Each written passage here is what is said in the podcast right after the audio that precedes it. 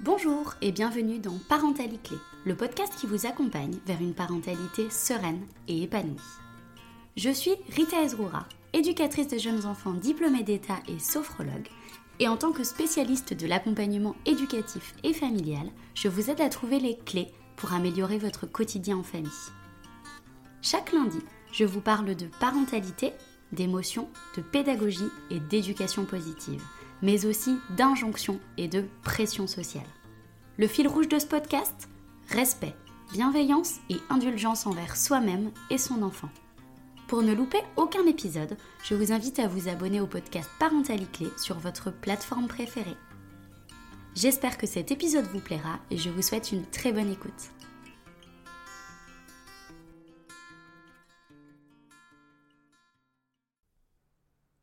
Il y a 15 jours maintenant, dans le 34e épisode de Parentalité, je vous parlais de la notion de consentement et je vous donnais quelques pistes pour parler du consentement avec les enfants et les adolescents.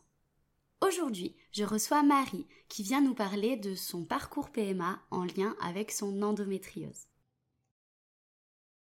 Bonjour à tous, aujourd'hui je suis en présence de Marie qui est avec moi et qui a accepté euh, bien gentiment de nous partager euh, son parcours de vie, notamment en lien avec la PMA. Bonjour Marie. Bonjour, bonjour, merci de m'accueillir.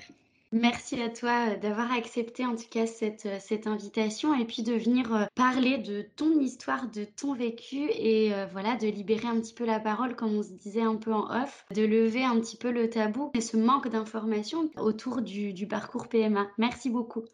Avec grand plaisir. Alors du coup, Marie, euh, est-ce que tu veux bien tout simplement commencer par nous raconter ton histoire, en tout cas ce que tu as envie de nous partager aujourd'hui euh, de ton histoire de vie, et puis ton parcours en lien euh, avec le désir d'enfant, avec la PMA, etc. Eh ben oui.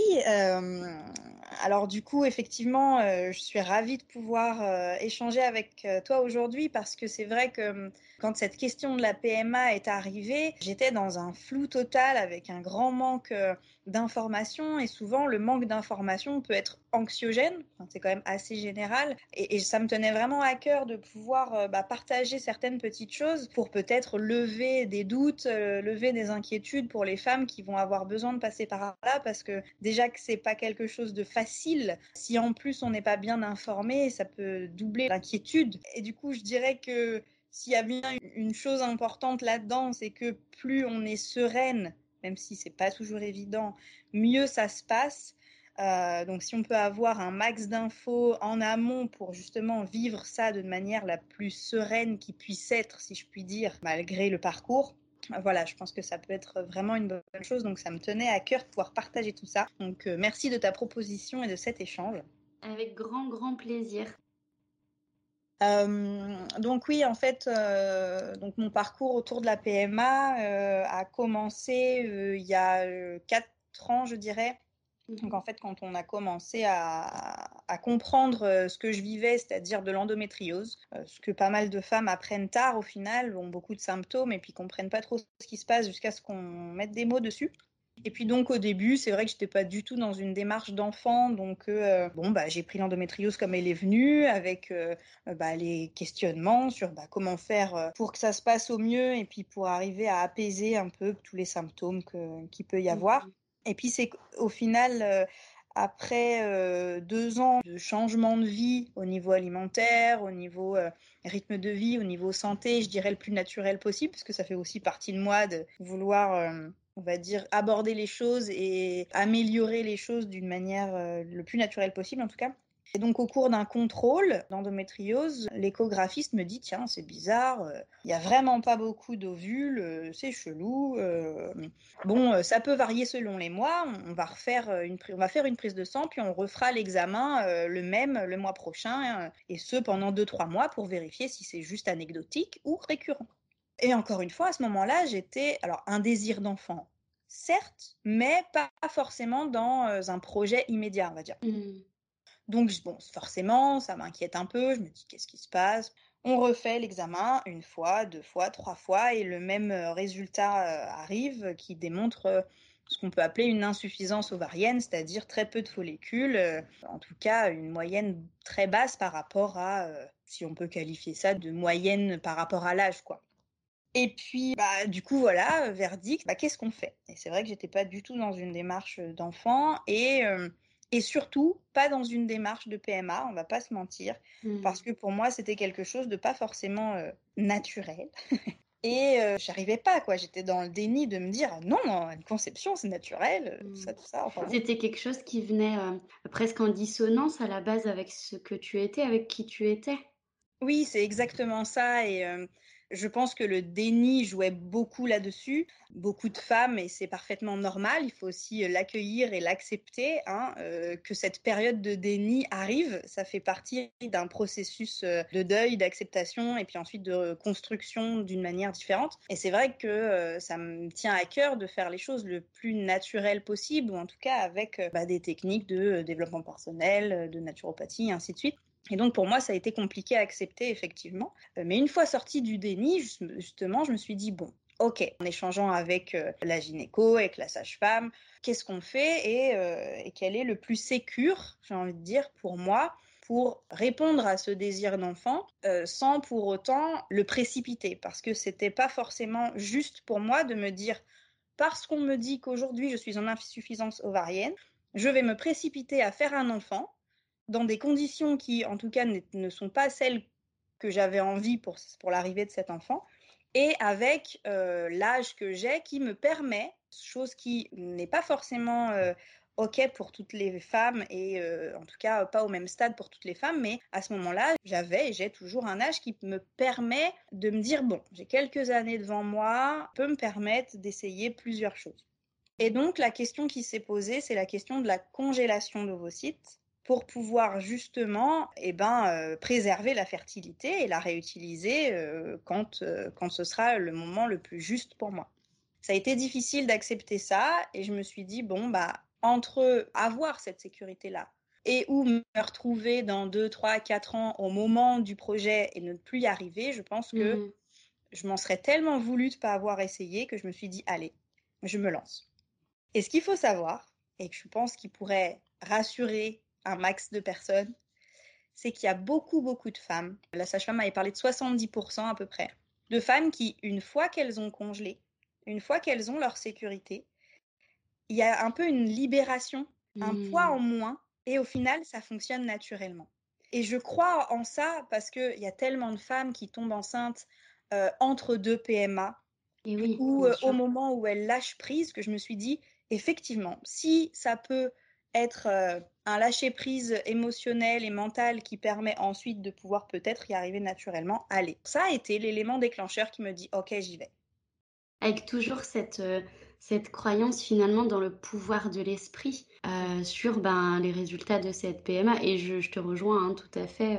L'esprit a un pouvoir phénoménal et qu'on a absolument encore on a très très peu de connaissances là-dessus et je pense qu'on ne soupçonne pas, euh, même avec toutes ces nouvelles connaissances en neurosciences, etc., on ne soupçonne pas le, pouvoir de l'esprit et du lâcher prise. Et quand je dis lâcher prise, c'est pas euh, juste on décide de lâcher prise et ça marche, c'est vraiment un lâcher prise profond et presque thérapeutique. Et finalement, toi là dans ta démarche que j'ai le, le sentiment d'entendre, c'est que tu t'es dit ben allez, pourquoi pas essayer de passer par le médical pour réussir à lâcher prise et peut-être arriver à, faire un bébé de façon euh, naturelle, quoi.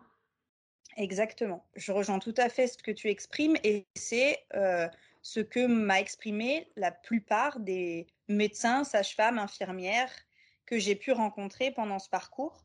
Et d'ailleurs, c'est ce qu'expriment beaucoup de femmes autour de moi qui, euh, qui sont passées par là, qui euh, me disent bah, c'est le jour où j'ai lâché l'affaire en me disant tant pis que ça a fonctionné. J'ai une personne autour de moi qui euh, est tombée enceinte naturellement de son deuxième enfant en retour de couche après le premier enfant qui avait été fait en PMA, alors que ça fait 4-5 ans qu'elle avait galéré en PMA. J'ai une autre femme qui est tombée enceinte entre deux PMA, dans une pause entre deux PMA. Mmh. Et naturellement, alors qu'on lui avait dit ça ne fonctionnera jamais naturellement. Donc s'il y a bien un message, c'est celui-là, c'est que euh, déjà, oui, lancez-vous, mais comme je disais au début, plus on va être serein là-dedans et, plus il y a de chances que ça fonctionne, soit par la PMA, soit d'une manière naturelle euh, par la suite ou pendant, ou, voilà. Et un des éléments euh, de la sérénité, je dirais que c'est c'est l'information et de savoir comment ça va se passer, quoi.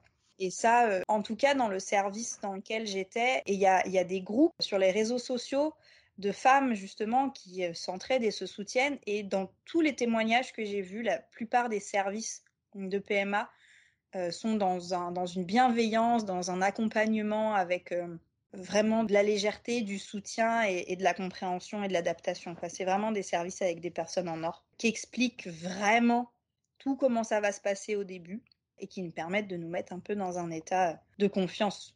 Et je dirais que la confiance est un, une nécessité. la base, vraiment une base. C'est sûr. Euh, moi, ça me fait super plaisir d'entendre ça. Euh, en fait, on entend tellement parler, et il faut aussi en parler, hein, mais on, entend tellement parler de, de dérive de l'accompagnement, et finalement, quel que soit l'accompagnement, que je trouve toujours ça euh, très touchant et très encourageant d'entendre que tu as été finalement accompagné et et cocooner un peu dans cette ambiance, en tout cas c'est ce que j'en entends, euh, dans cette ambiance de confiance comme tu dis. Et du coup, toi, tu as été accompagné comment dans ton parcours, par quel type de professionnel, etc. Alors, du coup, la première personne qui m'a euh, accompagnée, donc bah, c'est la gynécologue qui m'a fait faire les examens, mmh. qui m'a euh, fait une, une, lettre de recommandation pour un service de PMA d'Île-de-France. Mmh à ce moment-là, donc j'ai appelé ce service-là. L'accueil euh, m'a redirigé vers une sage-femme avec qui on prend rendez-vous, qui nous refait les examens parce qu'ils sont obligés dans le service d'avoir des examens faits en interne. Par eux, ouais. Voilà, donc pour réavoir des résultats. Et cette sage-femme, ce jour-là, m'a vraiment tout tout expliquer le déroulé de comment ça allait se passer. Et c'est justement elle qui m'a expliqué qu'il y avait que 30% des ovocytes congelés qui sont au final réutilisés derrière parce que la plupart des femmes tombent enceintes naturellement entre temps ou juste après la congélation. Donc déjà c'était un, un chouette point. Je dirais que c'est surtout elle qui m'a accompagnée donc elle m'a expliqué. Donc euh, brièvement euh, donc ce qui se passe c'est euh, à un certain moment du cycle on commence alors il y a 150 000 protocoles différents hein, mais il y a une petite base qui est à peu près similaire. Donc à un certain moment du cycle on commence par un traitement oral de 10-15 jours qui va préparer si je puis dire. C'est beaucoup plus complexe que ça mais j'ai pas envie de rentrer dans des termes médicaux je suis très mal placée pour le faire mais en gros qui va préparer euh, la stimulation ovarienne. Et à partir du moment où cette euh, préparation, donc par petit cachet, euh, a commencé, au bout d'un certain temps, on commence donc des stimulations par injection.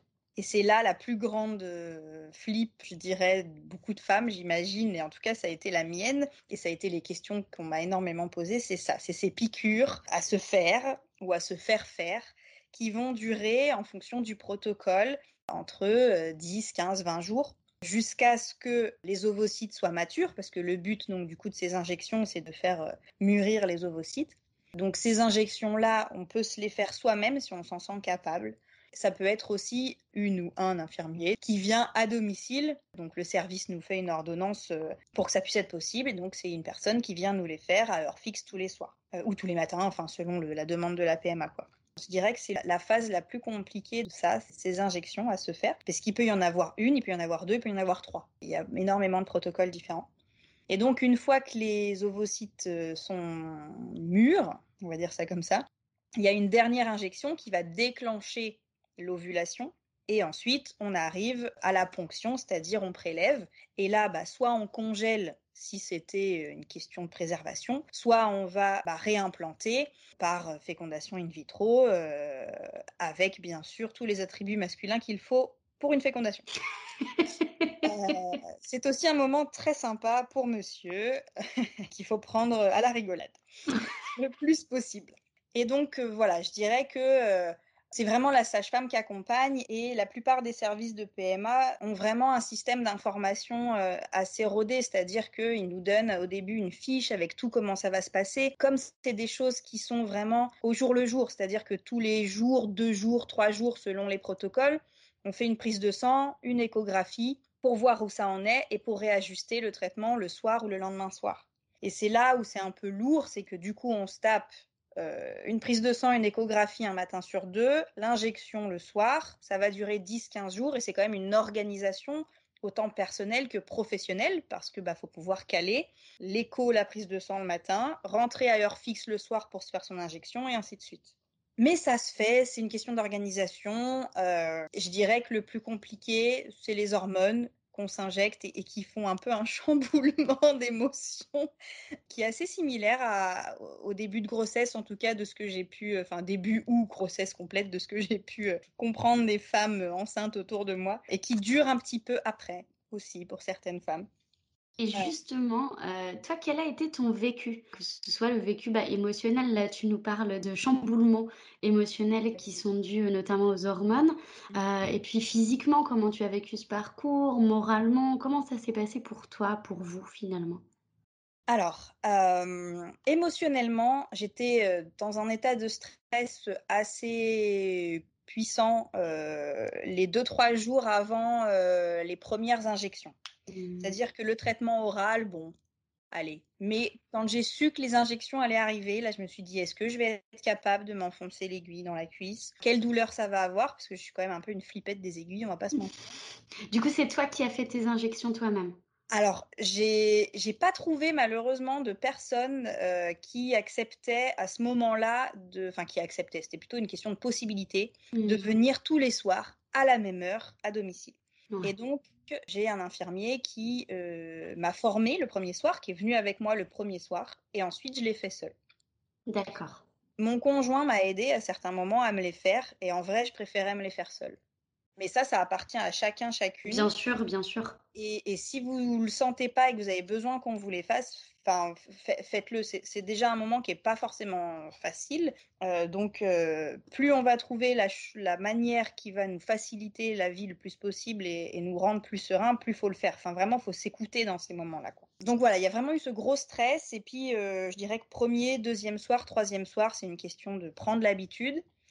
Ça a commencé à redescendre un peu. Moi, je me les faisais beaucoup dans les cuisses parce que le ventre, c'était plus douloureux à l'injection. Mais au final, à force de faire les injections, les cuisses devenaient un peu sensibles au niveau douleur. Euh, c'est vrai que voilà, c'était pas, pas évident. C'est pour ça que j'ai demandé à mon conjoint de les faire dans le bras. À mon sens, plus on peut diversifier les zones, on peut les faire dans les cuisses, dans le ventre, dans l'arrière du bras, dans les fesses aussi, mais bon, c'est moins cool quand même.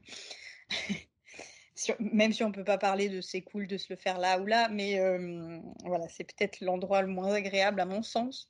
Mais plus on va diversifier les endroits et moins on va avoir de douleur, parce que ça fait une douleur un peu comme un bleu, mais à force, bon, entre le jean, le sac à main, tout ce qu'on veut, la ceinture, c'est pas forcément agréable. Et puis, euh, émotionnellement, bah, c'était un peu, c'est ça, des, hauts, des bas. Il y avait des fois où j'étais, euh, bon, allez, euh, je me suis lancée. Et puis des mois où j'étais là, là, mais dans quoi je me suis embarquée, mais n'importe quoi. Et puis on remet tout en cause, un peu des dents de scie, des hauts, des bas d'émotions, quoi. Ça, effectivement, ça peut être une réalité. On ne le mmh. vit pas toutes de la même manière, mais ça peut être une réalité. Ce qui m'a aidé, c'était vraiment de passer des bons moments avec mon conjoint à sortir, voilà, changer les idées au maximum, se faire plaisir, se faire du bien, se chouchouter, prendre le temps et faire des choses qui, euh, bah, qui nous rendent le plus serein possible, qui nous déstressent. Alors c'est sûr que c'est pas ce qu'il y a de plus facile, mais c'est important parce que comme je le disais, l'état émotionnel et l'état de stress euh, jouent aussi beaucoup sur les résultats.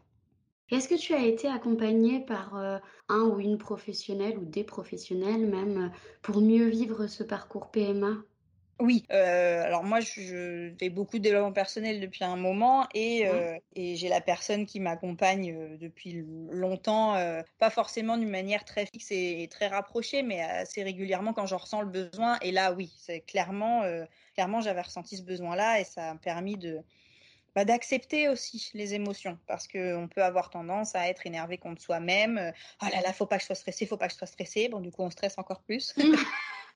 C'est sûr que, tu vois, tout à l'heure, euh, j'y pensais, cette injonction finalement qui touche les mamans en parcours PMA, mais les mamans enceintes aussi. Le euh, stress pas, sinon ça va pas marcher, ou alors stress pas, sinon ça va avoir une influence sur ton bébé. Euh, ça part d'une très bonne intention, hein, ça part de, cette découverte finalement assez récente par rapport à l'histoire de l'humanité, que le stress est un réel poison quand il est chronique, un réel poison pour l'esprit, pour le corps, pour la santé de façon générale, qu'elle soit physique ou mentale. Mais derrière cette bienveillance, bah voilà, de la part des proches souvent ou même des professionnels, bah en fait aujourd'hui arrive une espèce d'injonction à la sérénité. On se doit d'être sereine, on se doit de ne pas stresser. Et finalement, en tout cas moi dans les retours que j'ai dans les accompagnements, c'est quelque chose qui est assez pesant. Euh, mmh. pour les mamans particulièrement, et très culpabilisant. Je ne sais pas si toi tu l'as vécu ou pas finalement ça. C'est justement le mot que j'avais envie d'employer, euh, c'est la culpabilité.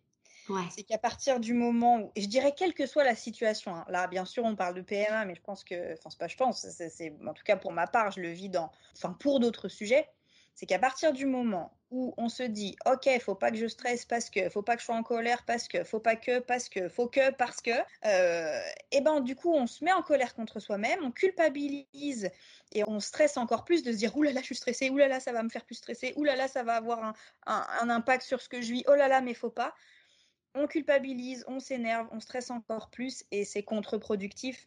Faut pas oublier qu'on est humain, que les émotions sont pas forcément euh, contrôlables, c'est un grand mot, mais en tout cas, elles sont là et il y a plein de manières d'apprendre à, les accompagner, à les. J'aime pas ce mot gérer les émotions, mais à les accueillir, peut-être qu'on peut dire, à les accueillir et à les laisser passer. Moi, j'aime bien utiliser ces termes-là plutôt. Ouais. Exactement, et, à s'en occuper, et, et hum, à les chouchouter et à les remercier d'être là parce qu'elles nous disent quelque chose. Et hum, c'est accueillir. Et oui, c'est OK d'avoir des émotions très fortes de d'épuisement, de, de, colère, de stress, de culpabilité envers son corps aussi. De se dire, oh là là, comment ça se fait que mon corps n'arrive pas à faire naturellement ce qui est censé être naturel, et donc on culpabilise. Mais ça, c'est des émotions et des pensées qui sont OK. Mmh. Et mmh, c'est OK, bah oui, je traverse ça, effectivement, c'est pas juste, je suis énervée, je suis triste, je suis en colère, je suis tout ce qu'on veut, mais c'est normal, c'est OK, et je les accueille. Et plus on va les laisser passer, plus on va les accueillir, plus on va les vivre, et plus elles vont passer. Plus on va être en lutte avec ces émotions ou contre ces émotions, plus elles vont durer. Et oui, et puis elles vont euh, s'imprégner. Il y a une phrase que j'utilise souvent qui n'est absolument pas de moi, mais, euh, mais je l'utilise vraiment beaucoup. C'est euh, ce à quoi on résiste persiste. Et en fait, plus on se met en position de lutte, plus on se met en position de, dissonance avec ce qui est en train de se passer à l'intérieur de nous. Et plus les choses s'impriment dans, le long terme d'ailleurs, et, euh, plus les choses sont euh, nuisibles, presque j'ai envie de dire. Après, encore une fois, euh, pas d'injonction à pouvoir accueillir ces émotions hyper facilement en claquant des doigts. Comme disait Marie, c'est difficile ce que vous vivez quand vous êtes dans un parcours PMA. Là, on parle du parcours PMA en particulier, mais finalement, quelles que soient vos situations, quelle que soit l'épreuve que vous êtes en train de vivre dans votre vie, ou les épreuves, il y a des émotions qui sont désagréables et qui arrivent. Et je crois que c'est aussi important bah déjà d'être indulgent et indulgente avec soi en se disant que on ne nous a pas appris à accueillir ces émotions-là. Dans notre société occidentale, depuis petit et petite, on nous apprend à ne pas être en colère, à être sage, particulièrement chez les filles, euh, et puis à être calme, évidemment, et puis à être gentil, etc. Et puis, euh, on a toujours du mal à accueillir, euh, on a eu du mal à accueillir les pleurs des enfants. Maintenant, c'est en train de bouger petit à petit, mais ça bouge. Et donc, du coup, cette notion d'accueil des émotions, elle est finalement assez inédite. Et on en parle de plus en plus avec toutes ces recherches fabuleuses, euh, toutes ces études fabuleuses sur les neurosciences, mais n'empêche que ça reste très inédit. Et aujourd'hui, ce que j'ai aussi envie de vous dire là sur euh, cette partie-là, c'est qu'il y a des personnes qui sont là pour vous accompagner. Euh, encore une fois, moi, je vous invite à vous tourner vers des professionnels compétents pour vous accompagner, comme euh, bah, des médecins, des psychologues, des psychiatres, euh, des thérapeutes qui sont formés et certifiés, comme des hypnothérapeutes, comme des naturopathes qui seraient certifiés aussi, comme des sophrologues. On est vraiment là pour vous aider à déjà vous reconnecter à ce corps qui est, qui est malmené pendant la PMA, et puis à cet esprit qui est, euh, qui est malmené aussi et puis euh, qui est chamboulé, comme tu disais tout à l'heure, Marie, par toutes sortes d'émotions, par, par des shots euh, hormonaux, si je puis me permettre d'appeler ça des shots. Et, du coup, euh, voilà, faites-vous accompagner par des gens qui sont bienveillants, qui sont à votre écoute et qui sauront vraiment vous, euh, vous aider à accueillir ces changements et ces chamboulements émotionnels et puis à laisser de côté cette culpabilité, à vraiment accueillir ces émotions et puis à les laisser vous traverser et puis partir pour revenir au calme, pour revenir à la sérénité et euh, comme disait Marie tout à l'heure, pour avoir aussi le plus de chances d'avoir des résultats dans votre parcours PMA. Exactement, c'est parfaitement ça. On, nous a appris par l'éducation que qu'il fallait être lisse, quoi, et que l'émotion n'avait pas forcément le droit d'être là, et qu'il fallait la réprimer, la refouler. Je rejoins ton, ta citation, et il y en a une qui s'en rapproche, que j'aime beaucoup aussi, c'est tout ce qui ne s'exprime pas s'imprime. Oui Oui, oui, oui, oui et, donc, du coup, allez-y, quoi. Exprimez vos émotions, que ce soit en discutant avec quelqu'un, votre conjoint, vos proches, le thérapeute, le coach, ou, enfin la personne, en tout cas le professionnel qui vous accompagne. Mais ça peut être aussi d'une autre manière. Si c'est hurler un bon coup dans votre oreiller, faites-le. Si c'est euh, de, pleurer un bon coup, ben allez-y. Il faut que ça sorte. Et c'est juste et c'est normal d'avoir ce besoin-là de faire sortir ses émotions dans un parcours comme celui-là. Et toi, Marie, est-ce que tu as pu bénéficier du soutien de tes proches, que ce soit du côté de ta famille ou de, d'amis, de, collègues, ou tu étais plutôt en synergie avec ton conjoint à ce moment-là? Euh, alors, pour être totalement transparente, euh, la situation euh, au moment T familial était un peu compliquée, ce qui fait que, alors je dirais pas que j'étais en synergie avec mon conjoint parce que justement, il y avait aussi d'autres choses à gérer à côté, c'était pas le meilleur moment en fait. Mais bon, ça s'est passé, ça s'est passé. Ma famille n'était pas forcément en accord non plus. Euh, parce que euh, à partir du moment où il y avait des enfants dans ma famille, naturellement, bah, euh, il n'y avait pas de raison. Je pense que c'était aussi beaucoup du déni. Il n'y a pas de raison que ma fille, ma petite fille, ma nièce, tout ce qu'on veut, puisse avoir besoin de ça, alors qu'on n'a jamais eu besoin de ça dans la famille. Quoi. Il y avait un, peu, du, je pense, de la colère et, du déni qui faisait qu'ils n'avaient pas mmh. forcément envie de rentrer là-dedans. donc j'étais plutôt avec mon conjoint, avec moi-même, avec le thérapeute qui m'accompagnait et avec deux, trois amis proches. quoi on va dire ça comme ça. En tout cas, moi, je l'ai pas vécu comme quelque chose de, de, nul ou de pas à sa place à ce moment-là. C'était, euh, j'étais très contente que ce soit ces personnes-là autour de moi qui, ont joué leur rôle, on va dire parfaitement à ce moment-là. Il peut y avoir des proches qui sont pas forcément en accord avec ça, et puis on se dit bon bah c'est ok aussi, et on, et on se trouve d'autres moyens, mais par contre restez pas seul quoi. Mmh. C'est vraiment quelque chose où, comme beaucoup de, difficultés qu'on traverse, j'ai envie de dire, plus on est accompagné et, mieux ça se passe. Il faut sortir les, les, émotions, faut, faut échanger. Et puis, ou pas, on n'est pas obligé forcément, si on n'en ressent pas le besoin d'en parler forcément à nos proches, mais en tout cas, de pouvoir à ce moment-là continuer à vivre le plus naturellement possible en sortant, en voyant du monde, en faisant des choses qui nous font du bien, qui nous font plaisir, parce que plus on va faire ça, plus on va se faire du bien, plus on va prendre soin de soi, faire des choses qui nous font plaisir, malgré le euh, ah faut que je sois chez moi à telle heure parce qu'il faut que je m'injecte à telle heure, et plus on va vivre ça d'une manière euh, si je peux me permettre, le plus naturellement possible, le plus positivement possible et euh, en continuant à, se faire plaisir. quoi. C'est important, je dirais. Mmh. Aujourd'hui, Marie, t'en es où, toi, par rapport à ton parcours PMA Est-ce que tu as envie de nous partager ça aujourd'hui? Oui, alors euh, donc du coup, ce qui s'est passé, c'est que j'ai fait euh, deux processus de, congélation et euh, pour le moment, on n'a pas encore trouvé le protocole le plus adapté. Alors ce qu'il faut savoir, c'est qu'à chaque fois qu'il y a un protocole qui se passe, les médecins analysent, essayent de comprendre voilà ce qui se passe, ce qui se passe pas, pourquoi et à chaque fois on réajuste et ça peut prendre un, deux, trois protocoles pour arriver à trouver le bon protocole. des fois, ça fonctionne tout de suite et c'est top et des fois, il faut un peu plus de temps. Faut aussi l'accepter qu'il euh, y a des facteurs qui ne euh, sont pas toujours compris euh, du premier coup par les médecins. Donc j'en ai fait deux qui pour le moment n'ont pas donné les résultats escomptés. mais entre-temps, ce qui s'est passé, c'est que nous sommes plus dans un moment d'ouverture au projet bébé. Donc c'est quelque chose qui commence à arriver et qui commence en tout cas à être OK juste pour nous de se dire, bon, bah allez, on a les conditions réunies qu'on souhaitait pour Euh, et donc aujourd'hui, euh, au vu de ce que m'ont proposé les médecins, on est parti sur un principe de petite pause. On se recentre un peu parce que c'est quand même lourd, hein, deux parcours PMA d'affilée. Donc voilà, surtout au niveau des hormones, moi j'ai encore des,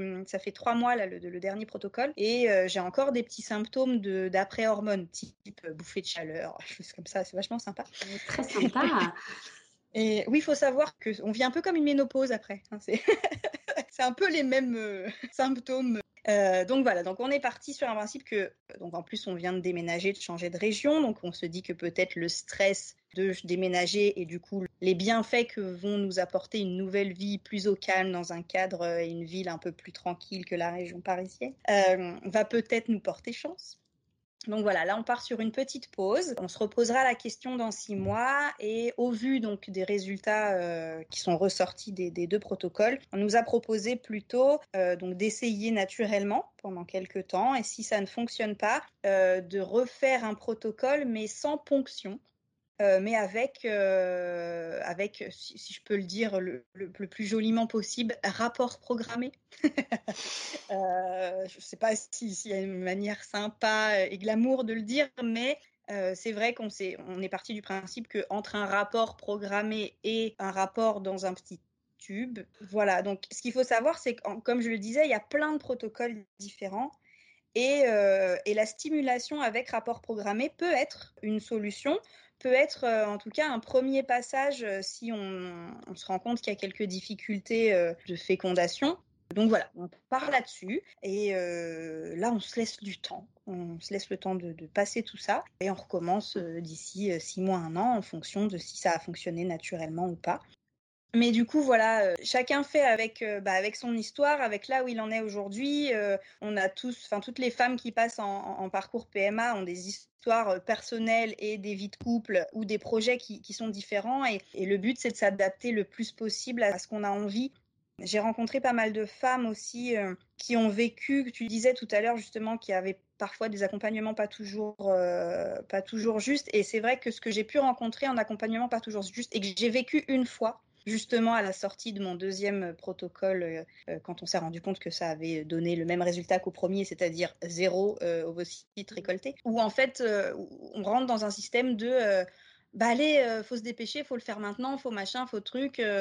oui, bah non, en fait, c'est pas parce qu'il y a cette problématique-là que je vais me dépêcher de copuler trois fois par semaine et de faire un enfant à un instant qui n'est pas juste pour moi. Il y a une femme qui m'a énormément inspirée pendant ce parcours qui expliquait que à 32 ou 33 ans, quelque chose comme ça, on lui avait dit mais vous n'arriverez jamais à concevoir naturellement, jamais. Mais elle n'avait pas envie d'enfant à ce moment-là. Et, du coup, elle s'est dit, OK, bon, bah, si c'est jamais, ce sera jamais. Puis si c'est un jour, ce sera un jour. Et euh, le jour où elle s'est dit, OK, là, c'est le moment, elle en avait 36.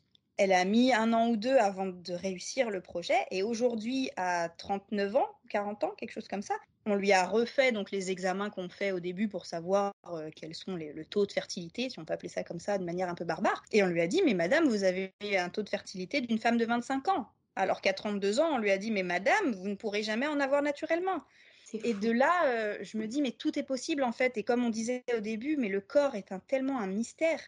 Alors oui, entre-temps, elle a euh, modifié son alimentation, modifié son rythme de vie, elle est revenue justement à des choses plus naturelles sur plein d'aspects euh, de sa vie quotidienne et c'est chose que je fais également et que je ne peux que inciter à faire ça pour leur bien-être et pour leur santé d'une manière générale. Après, ça peut fonctionner chez certaines personnes, ça peut aussi ne pas fonctionner. C'est la magie et les mystères du corps humain, c'est que il n'y a pas forcément de relation de cause à effet à tout, mais en tout cas, faites ce qui vous semble juste pour vous au moment où c'est juste pour vous. Et c'est vrai qu'il y a des saints euh, qui peuvent être dans la culpabilité de hey, vous avez 35 ans et vous n'avez pas une bonne fertilité, c'est maintenant ou jamais quoi. Non, c'est pas vrai. Il y a plein de femmes qui y réussissent très bien naturellement alors que quelques années avant on leur avait dit que non, c'était pas possible. Euh, faut garder espoir, faut faire ce qui est juste pour nous et j'ai cette croyance euh, peut-être un peu bisounours, mais qu'à partir du moment où c'est le moment juste pour nous et qu'on a toutes les conditions réunies et qu'on est aligné avec notre projet de vie, ça va fonctionner. Il faut garder l'espoir de toute manière, quoi qu'il se passe. Et justement, euh, aujourd'hui, Marie, euh, si tu devais t'adresser à une maman ou à un couple euh, qui vit un parcours PMA ou qui est sur le point de vivre un parcours PMA, qu'est-ce que tu leur dirais finalement en, continuité avec les mots que, tu étais en train de, poser juste avant? Suivez votre intuition, continuez à, vous battre pour ce en quoi vous croyez Prenez soin de vous au maximum et restez dans le plaisir du quotidien. Continuez à vivre, continuez à vous faire plaisir, restez vraiment le plus possible dans du positif et dans de l'optimisme et surtout tout est juste, tout est OK et laissez-vous traverser par les émotions. C'est normal de passer par des phases un peu compliquées. Super, merci Marie. Et si tu devais euh, t'adresser à l'entourage d'une maman ou, d'un couple qui vit un parcours PMA, qu'est-ce que tu leur dirais pour avoir une, une posture plus, plus juste finalement avec, avec leurs proches qui, qui passent par ce, par ce genre de cheminement? Je leur dirais accueillez, acceptez l'étape dans laquelle ils sont et, et chouchoutez-les du plus fort que vous pouvez, de la meilleure façon que vous pouvez en fonction de ce que vous connaissez de cette personne-là. Soutenez-les le plus possible et faites-leur vivre des super moments. Euh, si vous pouvez leur changer les idées, leur, euh, leur donner plein de messages d'amour, d'espoir, de bienveillance et de coucounage, allez-y. Génial. Merci Marie. Ça va être le moment euh, pour nous de conclure cet épisode. Est-ce qu'il y a quelque chose que tu as envie d'ajouter Est-ce qu'il y a un sujet sur lequel tu as envie de t'exprimer avant qu'on conclue? Bah, je pense que j'ai quand même pas mal, enfin, on a pas mal englobé le sujet. Je dirais peut-être le message le plus important à mon sens, qui va être un peu redondant, mais, mais c'est vraiment celui-là, c'est écoutez-vous, faites ce qui vous semble juste et bon pour vous, avec, avec vos croyances, avec vos envies, avec qui vous êtes, ce qui vous avez envie d'être. Faites-vous plaisir un maximum et gardez espoir. Parce que parce que comme on le lit beaucoup justement sur, euh, sur les réseaux euh, sociaux d'entraide de maman en parcours PMA, il suffit d'un seul. Il suffit de quelques secondes, de quelques minutes et d'un seul ovule pour que ça fonctionne. Et, et cet ovule-là, ce seul ovule-là, à un moment T, il sera le vôtre. Donc allez-y, donnez-vous à fond et euh, croyez en vous, croyez en votre corps et faites-vous du bien par tous les moyens possibles et imaginable pour vous. Merci infiniment, Marie. Vraiment, je me sens euh, très, très, très touchée par, euh, par ton témoignage et par, euh, par l'énergie que, tu dégages. Pourtant, on est à distance, là, on est par Skype. Mais je ressens ton optimisme, je, je ressens ton espoir jusqu'ici. Et vraiment, je suis super émue, je suis super émue et super touchée par ton intervention aujourd'hui. Et je me sens très très reconnaissante. Vraiment merci en tout cas euh, d'être venu euh, voilà témoigner pour Parentali Clé, d'être venu témoigner pour toutes les personnes qui vont nous écouter, qui passent par un parcours PMA ou pas.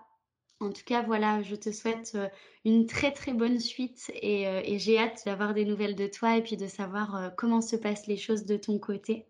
Eh ben avec grand plaisir, pourquoi pas vous tenir au courant du moment où euh, ce seul ovule euh, sera, sera mon tour et comment ça s'est passé.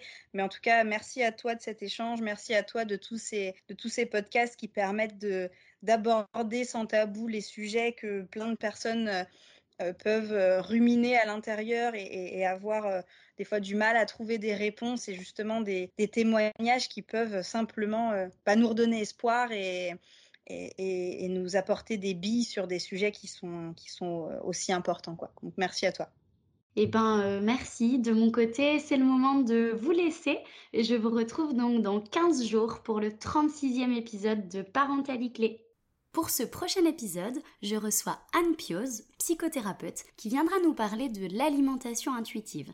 Cet épisode a découlé d'un échange tellement riche avec Anne qu'il n'y aura pas un, mais deux épisodes sur le sujet de l'alimentation intuitive. À très bientôt! N'hésitez pas à soutenir le podcast en mettant une note et un commentaire sur votre plateforme préférée. Vous pouvez également le partager un maximum autour de vous. Si vous souhaitez en savoir un petit peu plus sur moi, je vous invite à consulter mon site web lion-accompagnementfamille.fr vous pouvez également me suivre sur les réseaux sociaux Facebook et Instagram sur le compte Rita Ezrura. À très bientôt